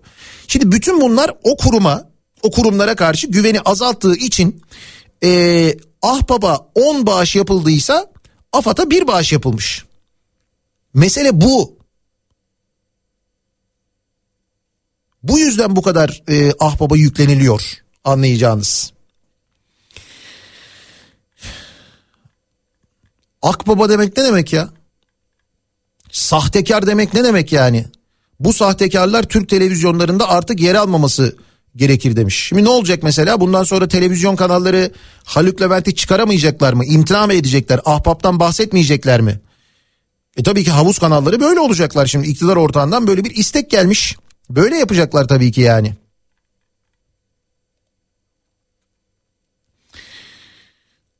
AFAD ilk önce kendi içindeki enkazı kaldırsın diye yazmış mesela bir dinleyicimiz. Ya az önce anlattım ben size. Benzer bir cümleyi dinleyicimizin gönderdiği cümleyi Deniz Yavuz Yılmaz Zonguldak milletvekili kurdu. Yani diyor ki biz madencileri topladık. 600 kişi hazır. Aradım diyor e, Zonguldak AFAD il başkanını dedim ki diyor buraya hemen Zonguldak Çaycuma havalimanına bir uçak. Demiş ki uçaklar dolu. Demiş ki nasıl dolu? Battaniye taşıyoruz demiş. Zonguldak AFAD il başkanı. Battaniye taşıyoruz demiş ya. Nereden? Zonguldak havalimanından bir kalkış mı olmuş? Bir şey mi? Nereye ne battaniyesi taşınıyormuş? Ben anlamadım ki. Deprem olmuş. Üzerinden 4 saat geçmiş. Battaniye taşımaya bak. Bu mu öncelik? Orada diyor ki cümlenin sonunda Deniz Yavuz Yılmaz AFAD'ın kendisi bir afet zaten diyor yani. Hakikaten tam dinleyicimizin söylediği gibi aslında.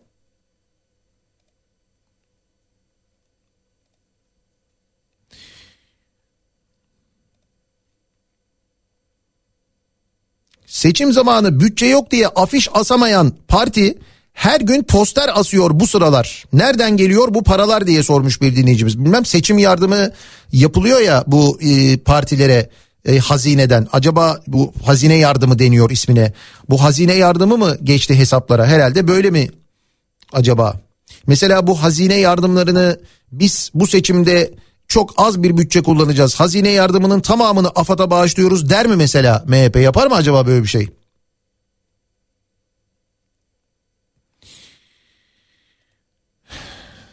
İnsanlar artık devlete güvenmedikleri için ahbaba para yatırıyorlar. Aslında herkes her şeyin farkında ee, seçimlerde göreceğiz demiş mesela bir başka dinleyicimiz. WhatsApp hattımıza gelen e, mesajları bir yandan okumaya çalışıyorum bir yandan bakıyorum da tabii doğal olarak insanlar da e, çok kızgınlar. E, çok da sinirliler. Gelen mesajlardan da öyle anlaşılıyor. Eskiden devletten hariç yardım kuruluşlarına o kuruluşların kurucularına o kuruluşa yardım edenlere teşekkür edilir plaket verilirdi diye hatırlatıyor bir dinleyicimiz. Şimdi şimdi hedefe konuluyorlar işte görüyorsunuz Haluk Levent'e yapılanları. Ve o da yazık bu kadar işin arasındaki dün bu arada deprem bölgesinde kaza geçirmiş Haluk Levent biliyor musunuz?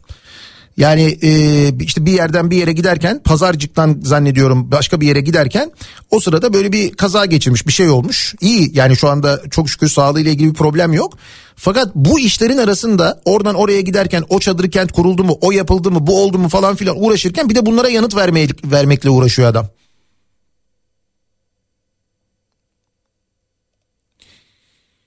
Eee Ahbaptan toplanan bağışlar çalınamadığı ve iç edilemediği için bu rahatsızlık. Ahbapta her şey belgeli ve denetlenebilir halde diyor bir dinleyicimiz. Hatta dün yanlış hatırlamıyorsam e, iki demişlerdi ki bir yabancı bir de yerli kuruluş gelsin bizi denetlesin bu toplanan paralarla ilgili demişti. Bunu hazırlıyoruz demişti. E, Türkiye Mali Müşavirler ve Muhasebeciler Odası e, ahbabı denetleyecekmiş e, Türkiye'den onlar denetleyeceklermiş. E, oluşturacakları bir e, kurul denetleyecek. Bir de yabancı denetim firmasını açıyorlar. Şimdi biz mesela AFAD'ı bu şekilde denetleyebiliyor muyuz? Yapabiliyor muyuz bunu? Denetliyoruz da ne oluyor? Sayıştay denetlemiş işte zamanında AFAD'ı. Neler neler çıkmış. Anlattım ben size hatırlayın. Neler çıkmış yani? Ne oldu peki? Ya biz denetledik de ne oldu?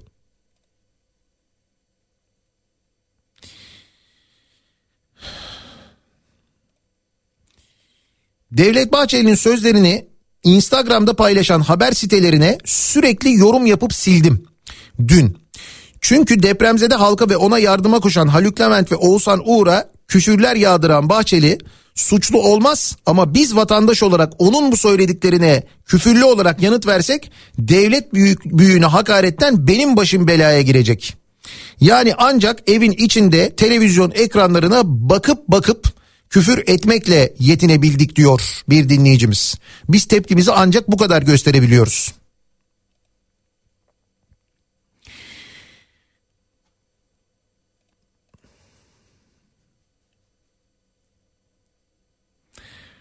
Bu arada gerçekten yürek yiyip e, o yorumları sosyal medyaya yazanlar da olmuş. İşte onlar da maalesef e, böyle davalarla uğraşacaklar. Yani şu koşullarda e, işte ona hakaret ettin buna hakaret ettiğinin peşinde koşuyor devlet savcılar. İnsan çevresinde kimse kalmadığında şapkasını önüne koyar. Ben nerede hata yaptım da kimse kalmadı etrafımda diye bir muhasebe yapar. Yapmalı. Mevcut iktidar ben ne yaptığımda yardımlar devlete bağlı kuruma gelmedi diye düşünür. Kızılay'ın Boğaz'a bakan yalı kiralaması, Kızılay yardımlarının otelden çıkması verilecek çok örnekten bir tanesi.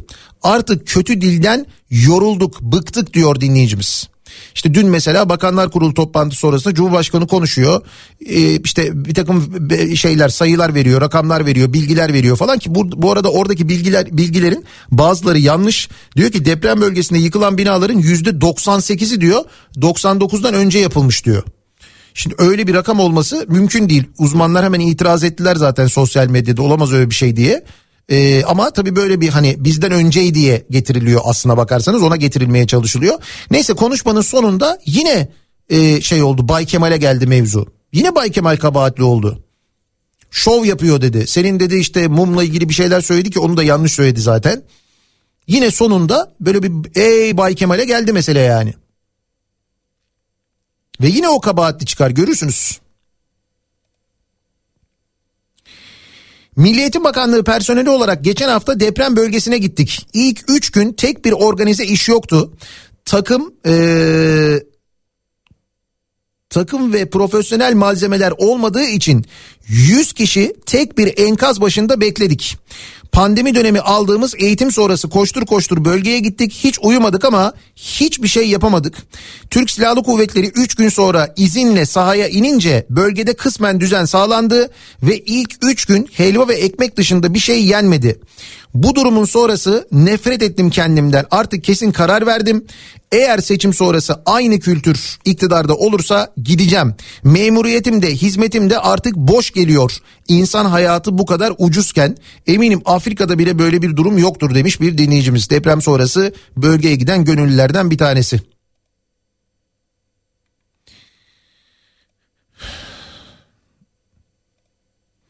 Madonna bir paylaşım yapmış sevgili dinleyiciler. Şimdi o gündemde bağış için en iyi yer, en doğru adres ahbap demiş. Şimdi bir sonraki grup toplantısında Devlet Bahçeli Madonna'ya da sallar. Görürsünüz. Madonna için de bir şeyler söyler. Ey Madonna falan denilir. Dış mihraklar olur. Sen zaten ne ahlaksızsın biz seni biliyoruz falan denilir. Bakın görürsünüz. Feyyaz Yiğit'in o sözünü söylemek istiyorum. Duygularımı hapse girmeyecek şekilde ifade edemiyorum. Çok geliyor dinleyicilerimizden Feyyaz'ın bu sözü Twitter'da yazdığı. Benzer duygular, benzer şeyler.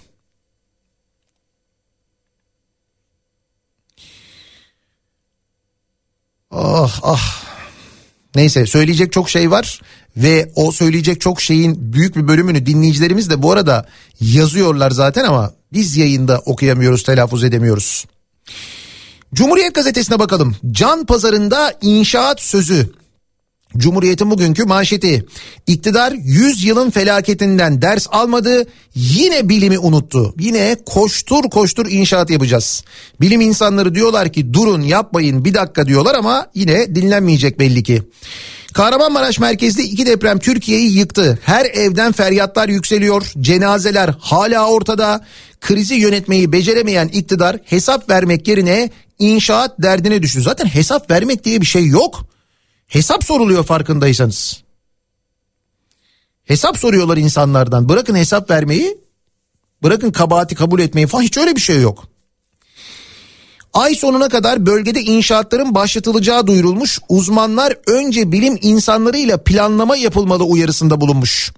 Depremi önceden tahmin eden Profesör Naci Görür insani açıdan bu yaklaşımı elbette anlıyorum ama bu bölgenin tümünde mikro bölgeleme çalışması yapmadan konut alanları için yer seçilmemeli ve inşaata başlanmamalı demiş. Yurttaş isyan etti haberi var. Demin de okumuştum size gazete pencereden. İzlemediyseniz izleyiniz. İzlemediyseniz anlatalım. Adıyaman'da bir sağlık çalışanı televizyon kanalının canlı yayınında araya girerek isyanını haykırdı. Ee, Habertürk yayınına giriyor kendisi. Depremzede 3 gün buraya kimse gelmedi. Cumhurbaşkanı buraya gelsin bakalım yüzü yetiyor mu? Enkaz altında üst düzey yöneticilerin hepsinin kanı var demiş. Şimdi bunu söyleyen bu şekilde isyan eden insana yani başından beri o bölgede olan depremi yaşayan üstünde sağlık çalışanı kıyafeti o bölgede sağlık hizmeti vermeye çalışan insan ve bu isyanı yapan insan Devlet Bahçeli'ye göre kanı bozuk bir insan. Öyle diyor bunlar diyor kanı bozuklar diyor Devlet Bahçeli. Raporlardan ihmal çıktığı haberi var Cumhuriyet'in birinci sayfasında. KESK bölgede ranta dayalı plansız yapılaşma var. Bu acılar takdiri ilahi değil takdiri siyasidir demiş. Ee, özellikle küçük müteahhit firmalarının e, bir kısmı maliyetleri karşılamaktan kaçındı demiş İnşaat Mühendisleri Odası. AFAD'ın 12 yıl önce hazırladığı rapordaki tespitler hala güncel. Bakan değişiyor, başkan değişiyor, ölenler değişiyor fakat AFAD hiç değişmiyor diye yazmış Barış Pehlivan kopyala yapıştır başlıklı yazısında açınız okuyunuz. AFAD'ın nasıl çalıştığı ile ilgili yine bir fikir sahibi olursunuz. Dokuzuncu günde gelen mucize haberi var. Ee, yine deprem bölgesinde enkazdan dün canlı olarak çıkartılan insanlar vardı. Ee, AKP'de oy kaygısı haberi yine Cumhuriyet'in birinci sayfasında depremin yaraları sarılmadan iktidar cephesinin gündeminde seçim var diyor Cumhuriyet. Eski Meclis Başkanı Bülent Arınç hüküm var ama anayasalar kutsal metinler değildir diyerek seçimlerin ertelenmesi çağrısında bulunmuş. Bu çağrıyı düşünürken benim aklıma şöyle bir şey geldi. Cumhurbaşkanı'nın yaptığı deprem sonrasında yaptığı açıklamaların içinde işte bir yıl içinde bir yıl zaman verin bir yılda çözeceğiz falan deniyor ya. Acaba kafada böyle bir şey mi var? Bir yıl erteleyelim seçimi falan gibi bir şey var ve nabız mı yokluyorlar diye insanın aklına gelmiyor değil. Muhalefet bu tuzağa düşmeyiz çıkışı yapmış. AKP'de ise kaybedebiliriz kaygısı varmış. CHP lideri Kılıçdaroğlu Erdoğan'a seçim çağrısı yaparak sana verecek bir günümüz bile yok. Bir beceriksizliğe daha katlanamayız. Seçimden korkma demiş. Arınç'a tepki gösteren tarihçi Sinan Meydan Osmanlı'nın son döneminde ve Türkiye'nin en büyük felaketi olan işgal döneminde bile seçim yapıldı ifadelerini kullanmış. CHP'li Gürsel Tekin de Erzurum depremi sonrasındaki 1983 seçimini anımsatmış. Yani bundan çok daha büyük bir deprem olmuştu. Ee, Erzurum depremi o Erzurum depreminden sonra da seçim yapılmıştı. Şimdi niye yapılmasın diye soruyorlar haliyle. Ee, kısa bir ara verelim. Hemen ardından burada olacağız. Bu arada WhatsApp hattımızın numarasını hatırlatalım. 0532 172 52 32 WhatsApp hattımız üzerinden ya da Twitter üzerinden yazabilirsiniz. Bize görüşlerinizi paylaşabilirsiniz sevgili dinleyiciler. Kısa bir ara ardından yeniden buradayız. Müzik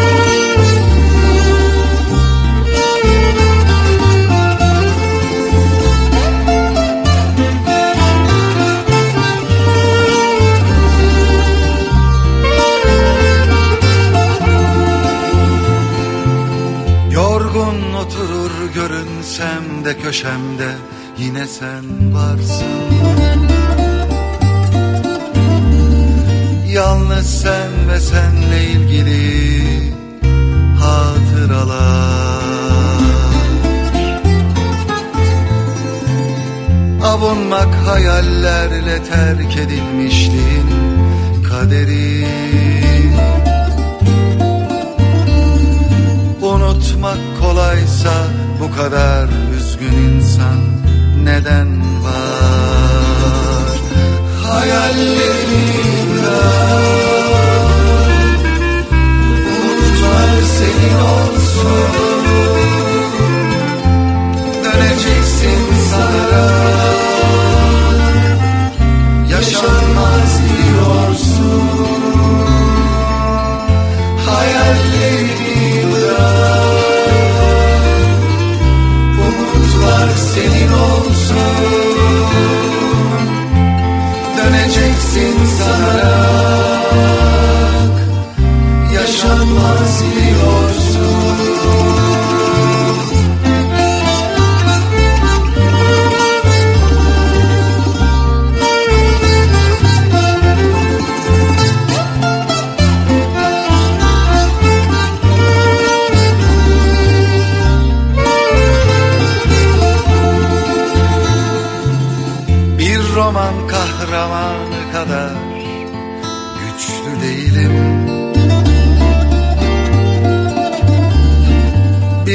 daha durursan ağlayıp yalvarabilirim. Arkanı dönme sakın sakın bakma geriye. Acı çektirmeyi sevmezsin bilirim. Hayallerimi bırak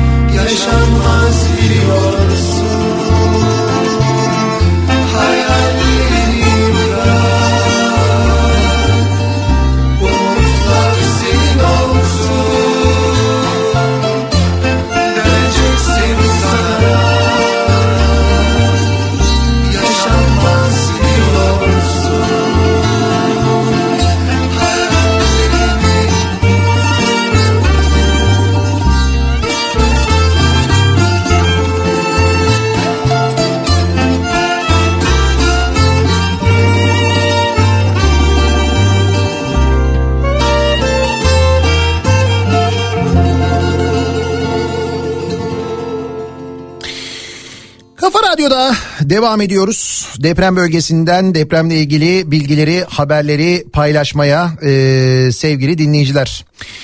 E, en son Cumhuriyet gazetesine bakıyorduk. E, Cumhuriyet'teki haberleri bitiriyoruz. Bir gün gazetesine geçiyoruz. Gelecek dayanışmada başlığıyla çıkmış bir gün gazetesi. Bir tarafta yardıma koşan, dayanışan, dinleyen, acıyı da yokluğu da paylaşan milyonlar var, halk var. Diğer tarafta ilk günden itibaren kibir ve öfkeyle parmak sallayan, düşmanlaştıran ve bölen iktidar var. Aslında çok e, net bir şekilde özetlemiş durumu şu yaşadığımız meseleyi bir gün gazetesi. Ülke içinden ve dışından binlerce insan yardıma koştu. Hayat kurtardı. Belediyeler, odalar, sendikalar, siyasi partiler aza çoğa bakmadan varını yoğunu ortaya koydu. Doktoru, öğretmeni, madencisi oradaydı. Birleşip yaraları sardılar. Birbirlerinin çaresi oldular. En zor anda bile sevgi ve kardeşlikte biziz dediler. İktidar mensupları ise paçalarından akan kibirle hayat kurtarmaya gelenlere siz kimsiniz dediler hain, düşman ilan edip kürsülerden küfrettiler. Açgözlülüklerinden ve beceriksizliklerinden dolayı yaşanan büyük yıkımı din örtüsüyle kapamaya çalıştılar. Tehdit ettiler, gözaltına aldılar, sopa gösterdiler. Devletin varlığını böyle hissettirdiler diyor. Bir gün gazetesi Fuat Oktay bir ilki gerçekleştirmiştir diyor Metin Özurlu ee, bir gün gazetesinde. Bugüne kadar yıkıntıların arasındaki hiç kimsenin diline, aklına, yüreğine gelmemiştir o soru. Siz kimsiniz ya? Bu demişti ya siz kimsiniz ya diye Kılıçdaroğlu'na söylemişti Fuat Oktay. Bu kibirli öfkenin sebebi Erdoğan idaresinin afet yönetimi hakkında çok şey söylüyor. Büyük yıkım karşısında harekete geçenlere hele durun diyen Erdoğan faaliyetleri yasaklayacağını duyurmuştu hatırlayacaksınız. Tabii şimdi deftere yazılıyor ya sonra kim bilir neler olacak. Maraş merkezi depremlerin vurduğu Adıyaman'da halk dayanışmayla yaralarını sarmaya çalışıyor. Bölge sakinleri devlet yardımlarının kendilerine ulaşmadığından şikayet ediyor. Ali Yorulmaz daha devletin bir kibritini almadım hep halk bize yardım getiriyor ifadelerini kullanmış. Depremde 15 yakınını kaybettiğini aktaran Yorulmaz kimse kalmadı demiş. Depremdeki operasyon yetersizliği sebebiyle eleştirilen AFAD'ın yatırım tercihleri yaşananlara ayna tuttu diyor bir gündeki haber. Kurum afet konutlarının yapımı için 3 milyar lira harcamayı öngörmüş. Yeni hizmet binaları ve sosyal tesis yapımına da 2,5 milyar lira ayrılmış. AFAD Diyanet İşleri Başkan Müşavirliği görevini sürdürürken atanan Palakoğlu tarafından yönetiliyor diye de hatırlatıyor aynı zamanda Nurcan Gökdemir'in haberi. Para yine betona harcanıyor AFAD tarafında anlayacağınız. Kızılay adım adım bitirildi. Yardım kuruluşuydu, şirkete dönüştü halkın kendisine yardım eli uzatmadığı için eleştirdiği ve devasa bütçeye sahip Kızılay depremde sınıfta kaldı. Liyakatsiz AKP'li yöneticiler tarafından adım adım çökertilen Kızılay'ın görevleri önce AFAD'a devredildi daha sonra da kurum bir holdinge dönüştürüldü. Eski Kızılay Başkanı Tekin Küçükali kurumun halkla olan bağının koparıldığı görüşündeymiş. Dün e, Kızılay Başkanı e, Fatih Portakal'a konuşmuştu yanlış hatırlamıyorsam. Orada nerede işte biz ilk Kızılay'ı görürdük e, deyince e, böyle e, afetlerde felaketlerde niye yok Kızılay deyince e, Kızılay'ın sivil savunma bölümünün FETÖ tarafından çökertildiğini söyledi Kızılay Başkanı. Onu da FETÖ çökertmiş. Bu arada e, bu Kızılay Başkanı e, şeyde Amerika'da Fethullah Gülen'i ziyaret eden bir isim aynı zamanda. Kimler kimlerle beraber? Akla ve bilime kulak verilsin. Meslek örgütleri yanlış politikaların ve plansızlığın felakete yol açtığını söylemiş. Mimarlar Mühendisler Odaları Birliği'ne göre de hala gidilmeyen enkazlar varmış. E, deprem tespit raporuna göre Mimarlar Mühendisler Odaları Birliği'nin Adıyaman, Maraş ve Hatay'da durum vahim. Hala Elbistan'da hiçbir şekilde dokunulmamış üzerindeki kar örtüsünde el izi dahi olmayan enkazlar bulunuyor denilmiş.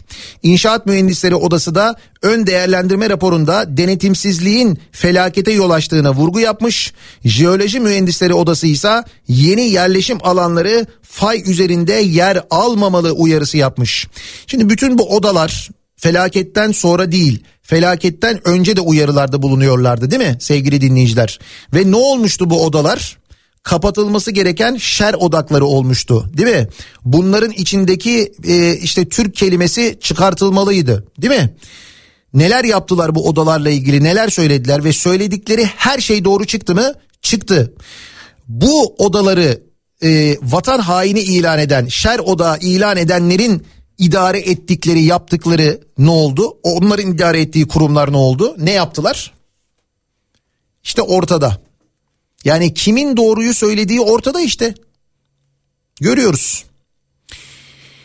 Dönen yabancı uzmanların gösterdiği tepki yine bir gün gazetesinde var. Felaket bölgesinde görev alan yabancı kurtarma ekiplerinin iktidarın enkazı acele kaldırma isteği nedeniyle ülkelerine dönüşe devam ediyorlar.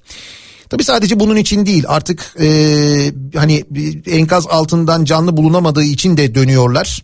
Ekipler daha çok can kurtarabilirdik derken Doktor Kubilay Kaptan hala bakılmayan yerler var enkaz kaldırılmamalı diye konuşmuş. Depremler felaketten kurtulmayı başaran ve yakınlarını kaybeden yurttaşları derinden etkilemiş. Uzmanlar yetişkinlerin ve çocukların yaşadığı psikolojik sürecin takip edilmesi yönünde uyarıyor. Hüzünlerini, kayıplarını, yaslarını yaşamalarına izin vermeliyiz. Onların yanında olduğumuzu hissettirmek gerekiyor demişler. Deprem bölgesinde kadın ve çocuk sağlığı da risk altında. Birleşmiş Milletler'e göre deprem bölgesinde 215 bin hamile var ve bunların yaklaşık 23 bini bir ay içinde doğum yapabilir. Malatya'da yaşayan Gülçin de bu kadınlardan biri. Ben aslında doğumdan korkardım diyor ve ekliyor. Ama şimdi doğuramayacağımdan korkuyorum demiş.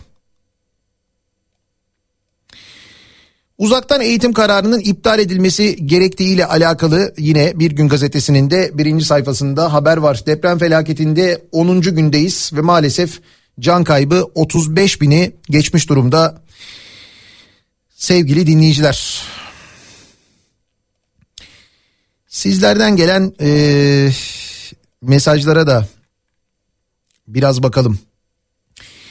Bağışların doğru adrese ulaşmasından başka bir şey düşünmüyorum diyor bir dinleyicimiz. Keşke Ahbaba güvendiğimiz gibi Kızılay, AFAD gibi kurumlara güvenebilseydik.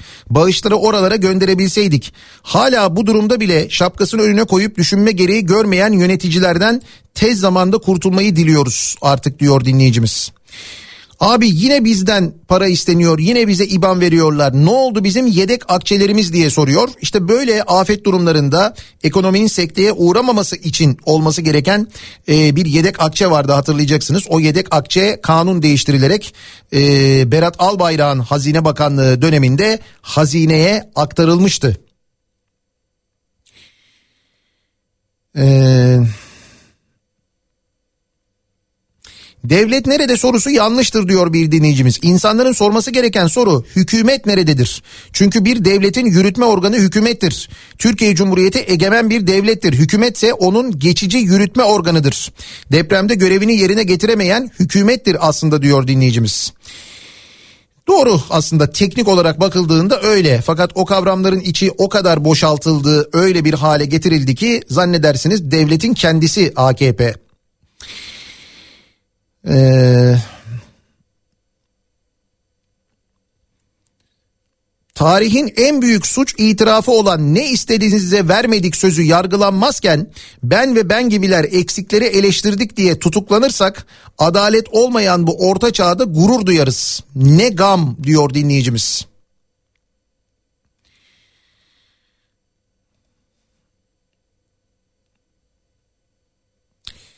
Eee Diyor ki bir dinleyicimiz ben eski bir Türk Silahlı Kuvvetleri personeli ve Gölcük depremini yaşayan biri olarak çok şey söylerim ama yayında okuyamazsınız. Önce ahlak, eğitim, liyakat ve beceri gerekiyor. Birçok insan zaten neden asker gönderilmedi diye sordu. Emasya planlarından bahsedildi. Yazık ki Türk Silahlı Kuvvetleri her konuda olduğu gibi bu konuda da pasifize edilmek istendiği için böyle davranılmıştır. Gölcük depreminde donanma kendisi depremzede olduğu için bir şey yapamamış olsa da komşu illerden gelen kara kuvvetleri unsurları duruma hiç zaman kaybetmeden el koymuş ve olabildiğince yani o günkü şartları göz önünde bulundurmak gerek olabildiğince düzene sokmuştu. Kahramanmaraş depremlerinde AFAD'ın beceriksizliğini ve acziyetini gördük zaten. Ben şimdiki işimde AFAD'la çalışmak durumundayım. Bazı tatbikatlara katılmış ve durumun içler acısı olduğunu görmüştüm. Çok ama çok üzgünüm diyor dinleyicimiz. Deprem bölgesinden alınan hafriyat kuş cennetine dökülüyor diye bahsedildi. Bilginiz var mı diye sormuş bir dinleyicimiz. Bilgimiz var. Bir belediye e, o bölgeye dökmüş. Sonra konu e, sosyal medyaya yansıyınca Çevre Bakanlığı müdahale etmiş. O bölgeye şimdi kuş cennetinin olduğu bölgeye e, hafriyat dökümü durmuş. Dökülen hafriyatlar temizlenecekmiş. Eee...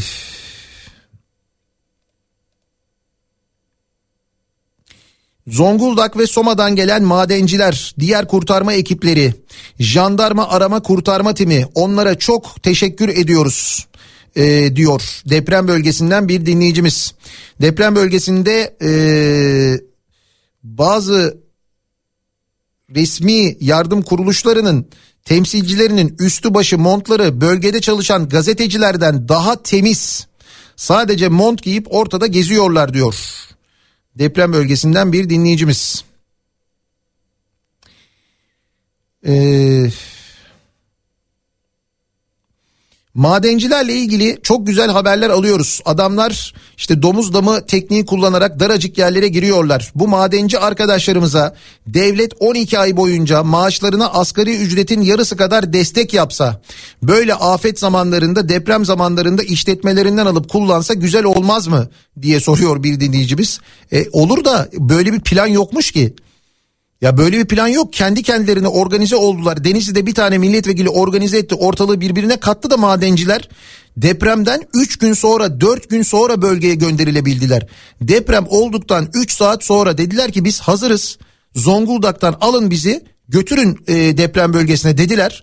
Adamlara 4 gün sonra e, helikopter silahlı kuvvetlerin helikopteri gitti. Zonguldak'ta havaalanı var. Bu memleketin bir ton uçağı var. Cumhurbaşkanının sadece 14 tane uçağı var. Bir tane uçak depremden 2 saat sonra 3 saat sonra Zonguldak'a gönderilemedi. Bu kadar organizasyon beceriksizliği var. Siz diyorsunuz ki kullanılsa zaten kullanılacak insanlar söylüyorlar biz gelmek istiyoruz diye onu organize edemediler işte. Kahramanmaraş'tan göndermiş bir dinleyicimiz. Diyor ki Maraş'ta açtığımız bir yardım kutusundan bir mektup çıktı. Bu mektubu okuyunca ne siyaset ne başka bir şey hepsinin boş olduğu anlaşılıyor diyor. Bir yardım kutusu oluşturmuşlar. Yardım kutusunun içinde ee, daha doğrusu şöyle söyleyeyim size bir çocuk için hazırlanmış anladığım kadarıyla kırtasiye malzemeleri falan da var içinde çikolata var gofret var işte toka var arkadaşım botlar sana çok yakışacak güle güle giy kitapları da oku e, unutmaya çalış bu kötü günler geçecek dualarımız sizinle. Arife Gül ve Ravza yazmışlar. Bunları yazanlar da çocuk.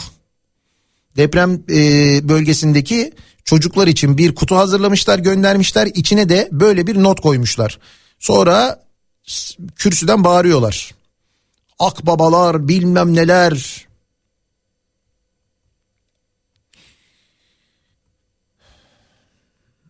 bizleri her zaman azarlayıp hakaret eden her seferinde bölenlerle ben aynı gemide değilim diye yazmış bir dinleyicimiz. Şimdi oku, okunabilecek mesajları okuyorum ben tabii çünkü çok kızgın çok sinirli insanlar. Ee, Elbistan'da şöyle bir şey yaşanmış. Ee, Elbistan Fen Lisesi ve yurduna binlerce insan sığınmış depremden sonra ve bu insanlar dün çadır kente gönderilmiş. Geceleri eksi 15 eksi 20 derecede insanlar ısınma kaynağı olmadan çadırlarda kalmaya zorlanıyor. Neden diye sormuş. Neden acaba binada bir risk mi var? Başka bir şey mi var? Nedir? Niye orası boşaltılmış acaba? İşte bak o konuşan sağlıkçı provokatör diye yazmış bir tanesi. Aferin sana. Aferin sana. Şimdi 5 santim daha uzamıştır senin boyunda. Kızım Eva 5 yaşında. İlk günden beri evde yanında haber açmıyoruz. Deprem konuşmuyoruz. Sürekli annesi dikkat ediyor. Olmasına rağmen dün akşam oyun oynarken çadır yaptı. Ve baba e, deprem oldu kimse yardıma gelmedi dedi. Diyeceğim o ki e, Selman Giller ne derlerse desinler herkes gerçeği biliyor. Adapazarı depremini de yaşamış biri olarak 24 senede hemen hiçbir şeyin değişmemesi çok üzücü. İstanbul depremi için çok korkuyorum. İzmir'de yaşamama rağmen ülkemin bekası için İstanbul'u yönetenlerin yapamadıkları ve yetersiz kaldıkları orta, yetersiz yaptıkları ortada. Peki halk faktörü ne yapıyor? Mesela siz oturduğunuz binanın deprem yönetmeliklerine uygun olup olmadığını biliyor musunuz? Yakınlarınız için baktınız mı? Bu belgelere sahip mi apartmanların? Binaların güvenlik testlerini yaptırmayı düşünüyor musunuz? Yoksa elden bir şey gelmiyor değil. Yaptırmamayı mı tercih ediyorsunuz? Ee, bu sorduğum sorular hepimiz için diyor. Aynı soruları ben de soruyorum. Günlerdir soruyorum. Daha öncesinde de soruyorduk, konuşuyorduk zaten. Ee, ben kendi adıma o dediklerinizi yaptım, yapıyorum ama e, genel olarak hiçbirimizde böyle bir şey yok. İşte o e, maketlere gidiyorlar insanlar, bakıyorlar e, şeylere yapılacak olan projenin maketlerine. Ondan sonra belki soruyorlar, belki hiç sormuyorlar da hadi soran da vardır belki. Yani bir deprem yönetmeliğine uygun mu, var mı bu konuyla ilgili bir çalışmanız falan diye. Tabii ki uygun yapacağız falan deniyor. Bir belge melge falan bir şey sorulmuyor. Nitekim o e, deprem bölgesinde yeni yapılan bir sene iki sene önce yapılan binaların reklamlarını konuştuk burada günlerce nasıl reklam yaptıklarını son derece güvenli, deprem yönetmeliğine uygun, şöyle sağlam yapıldı, böyle sağlam yapıldı falan diye pazarlanan binaların ne hale geldiğini hep beraber gördük, görmedik mi?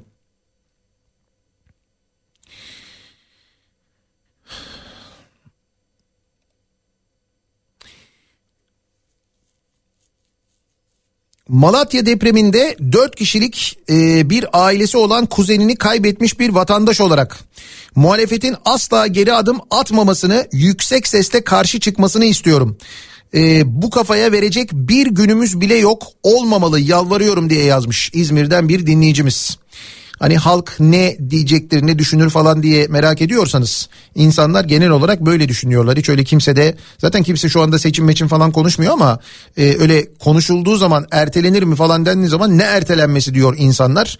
Genel olarak böyle tepki veriyorlar. Kısa bir ara verelim sevgili dinleyiciler. Hemen ardından yeniden buradayız. Müzik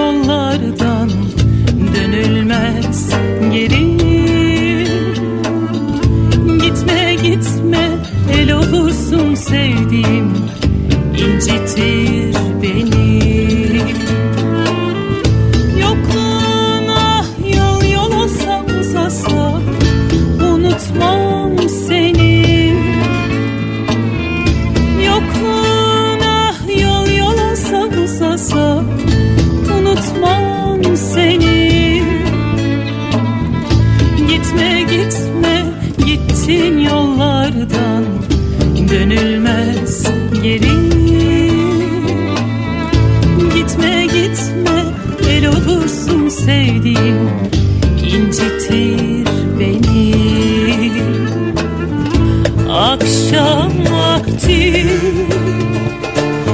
Sardı yine hüzünle. Kalbim yangın gibi Gel kurtar beni senden. Akşam vakti. Dolaştım sokaklarda. Yırtık bir afiş. Seni gördüm duvarda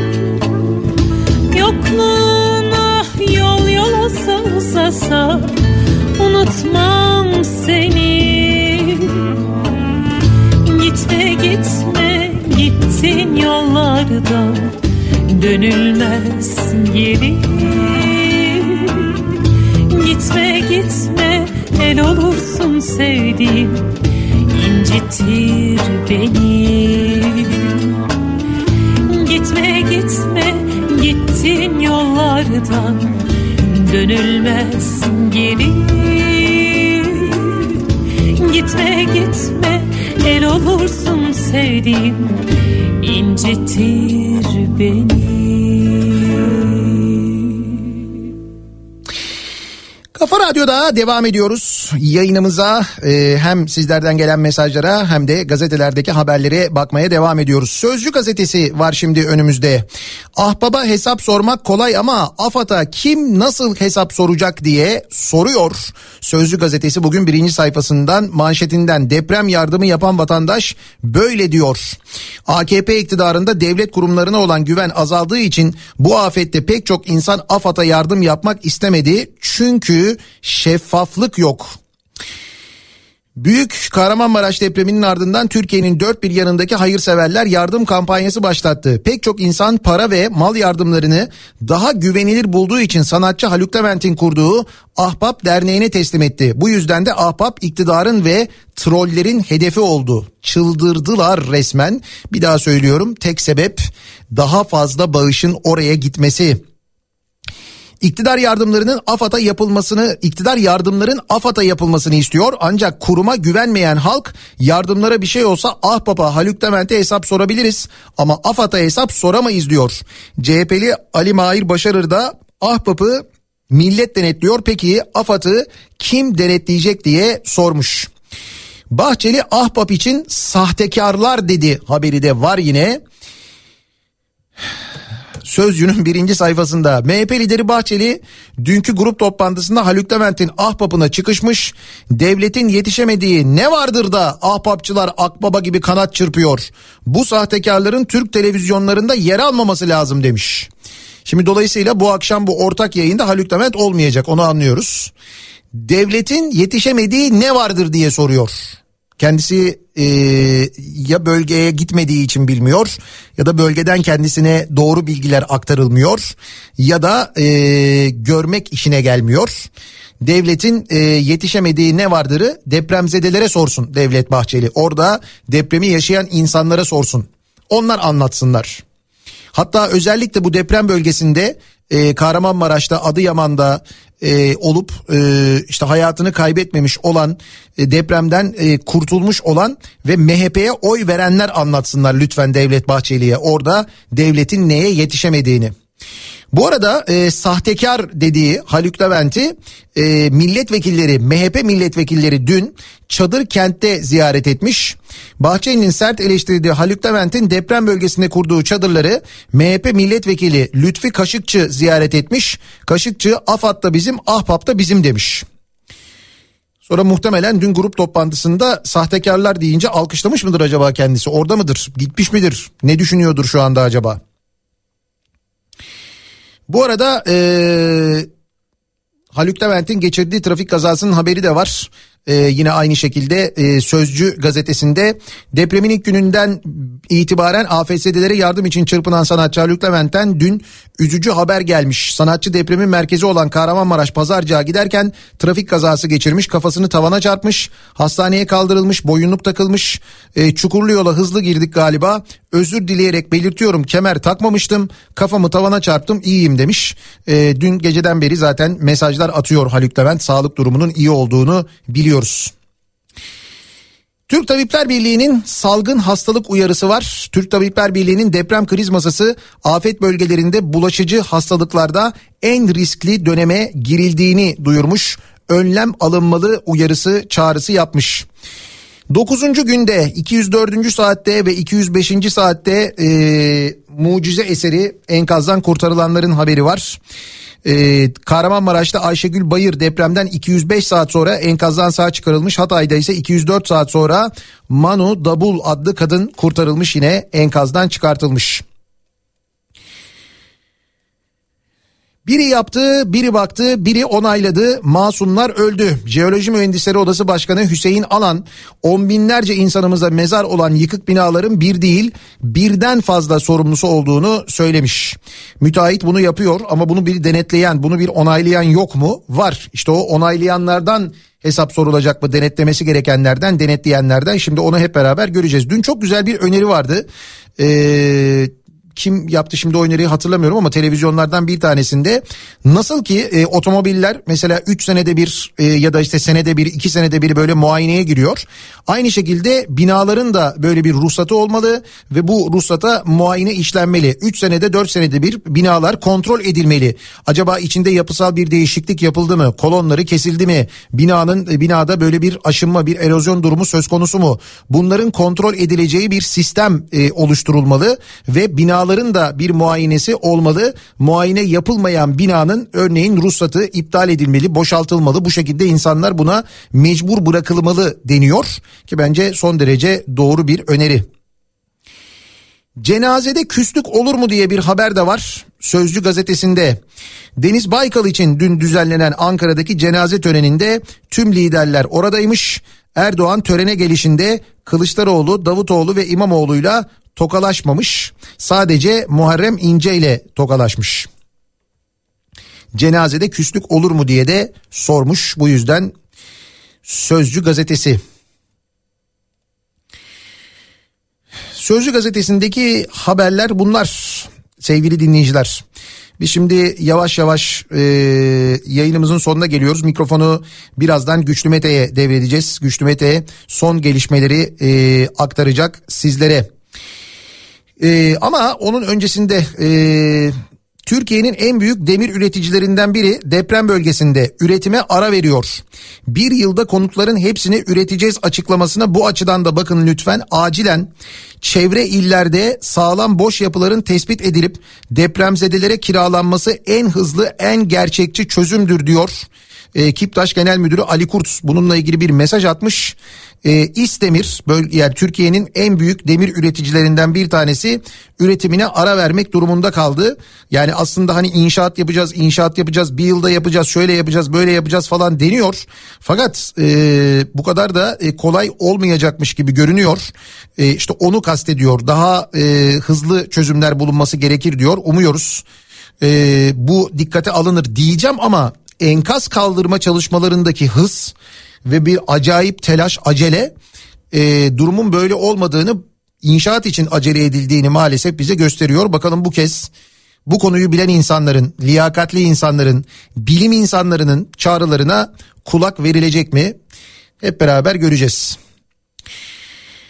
Veda ediyoruz sevgili dinleyiciler. Dediğim gibi birazdan Güçlü Mete sizlerle birlikte olacak. Kötü haberler almayacağımız bir gün olsun, iyi haberler alacağımız bir gün olsun temennisiyle bitirelim. Yarın sabah 7'de yeniden bu mikrofondayım ben. Tekrar görüşünceye dek hoşçakalın.